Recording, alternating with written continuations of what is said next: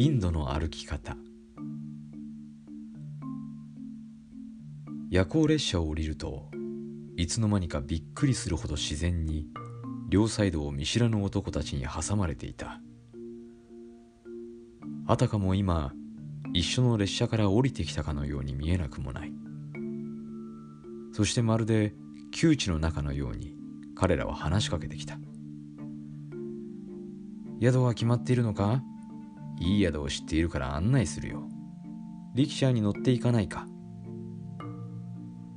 勧誘もここまで来ると関心の域に達する。この話は私が初めてインドに行った時の話だが最近ではこのような勧誘もこれほど便利なものはないと思うようになった。彼らは通常の運賃より安く町まで連れて行ってくれて安宿まで紹介してくれる。気に入らなかったら断ればいい。断ったらまた別の宿を紹介してくれる。それでも気に入らなかったら自分で探す。いずれにせよ私は安く町まで行けるのだ。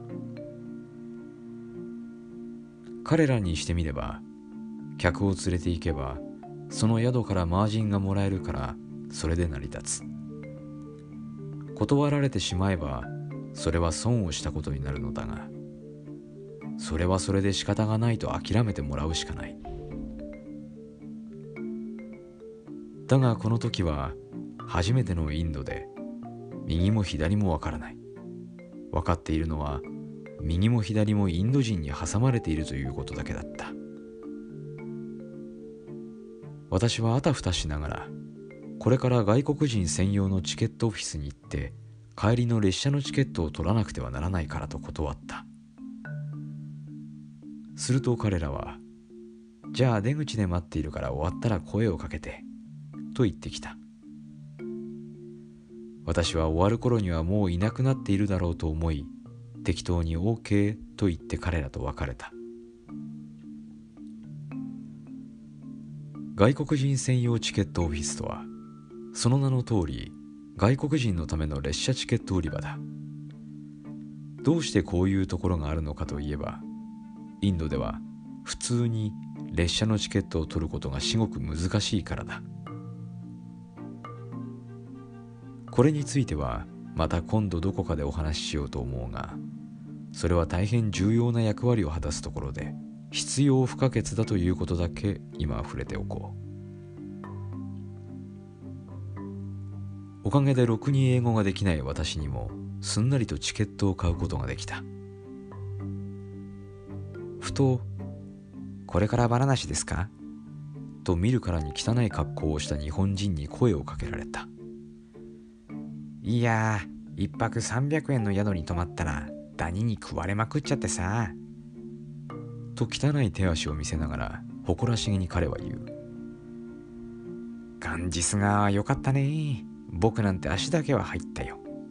と彼の武勇伝は止まらない。この手の旅行者は嫌いだった。私が旅慣れていなそうに見えたか、聞いてもいないことをあれこれと教えてくれる。別に情報なんて欲しくないししかも話が面白くない私は「へえすごいね」と言い残しさっさとその場を立ち去った大体何なのだ？バラナシまで来てガンジス川に足だけしか入らない？バラナシに来たのはガンジス川で沐浴するためではないのか？私の目的はまさしくそれだった。外国人専用チケットオフィスを後にすると予想外に先ほどまで私の両脇を固めていた彼らが待っていてくれた。望んではいないが。もう断る理由が見当たらないので彼らについていくことにした。運賃をぼったくられないように何度も確認した。すると彼らは「 No problem no problem」を繰り返す。これほど当てにならない言葉はないが私の英語力ではこれが限界だった。リキシャーと呼ばれる屋根付きの三輪オートバイで駅から町まで向かう。安宿街は旧市街にあった。